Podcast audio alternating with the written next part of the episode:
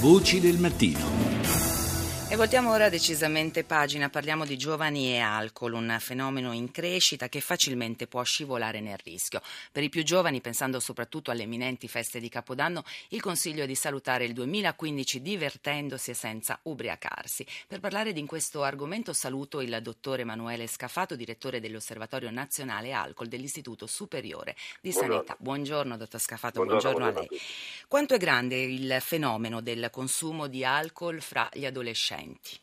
Ma tra gli adolescenti contiamo almeno, almeno eh, 600.000 tra giovani eh, di entrambi i sessi che consumano bevande alcoliche secondo modalità a rischio. Ricordo che i giovani fino a 18 anni non dovrebbero consumare bevande alcoliche, per cui qualsiasi quantità viene considerata a rischio.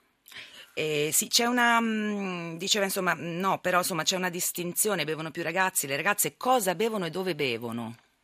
Diciamo che tra i maschi e le femmine c'è una maggiore, nelle donne chiaramente c'è una maggiore vulnerabilità, ma quella è un'età particolare in cui effettivamente la forbice è molto stretta, nel senso Sì. che non avendo nessuna capacità di metabolizzare l'alcol o pochissima, tu- diciamo, il sesso non fa differenza, fa molta differenza la costituzione perché ad esempio i magri, tra Sì. virgolette, eh, assorbono, diciamo, diluiscono di meno l'alcol bevuto e quindi possono avere gli effetti negativi maggiori.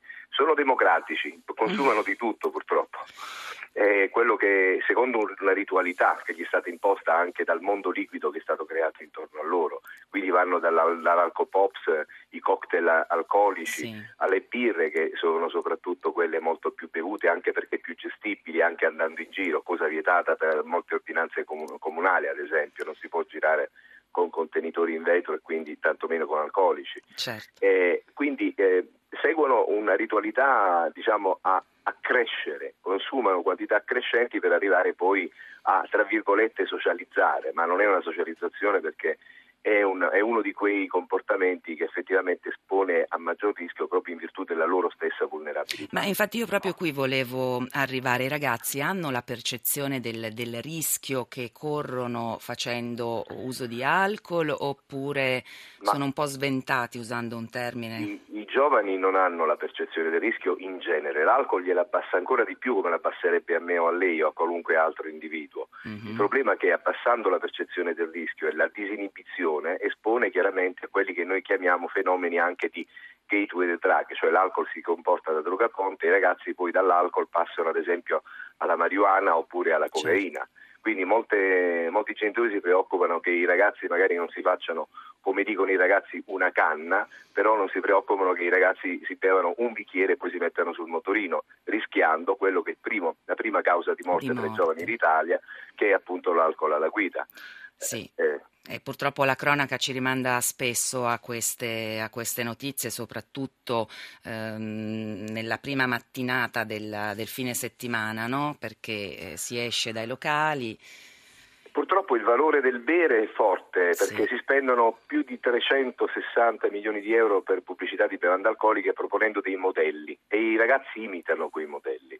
Si usano molto spesso i caratteri culturali vicini ai ragazzi, i cartoni animati, i caratteri particolari, le bottiglie particolari e questo è vietato dalle direttive, però voglio dire lì entriamo in una questione di rispetto della legalità perché i ragazzi hanno bevande alcoliche quando è vietata la vendita e somministrazione di bevande alcoliche. Per concludere, dottor eh, Scafato, possiamo dare qualche consiglio, qualche suggerimento a genitori, insegnanti, insomma a chi vive eh, più da vicino con questi ragazzi per capire quando c'è un problema di alcol, quando un giovanissimo ha un problema di alcol?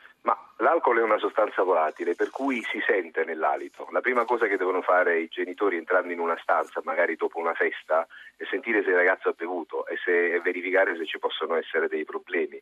Se si vedono dei cambiamenti di umore, dei cambiamenti di- anche di produttività scolastica, Mhm. eh, i ragazzi molto spesso usano l'alcol per affrontare, canalizzare problemi Certo. che non sono stati identificati. Quindi attenzione, attenzione. Certo. Grazie al dottor Emanuele Scafato, direttore dell'Osservatorio Nazionale Alcol dell'Istituto Superiore di Sanità.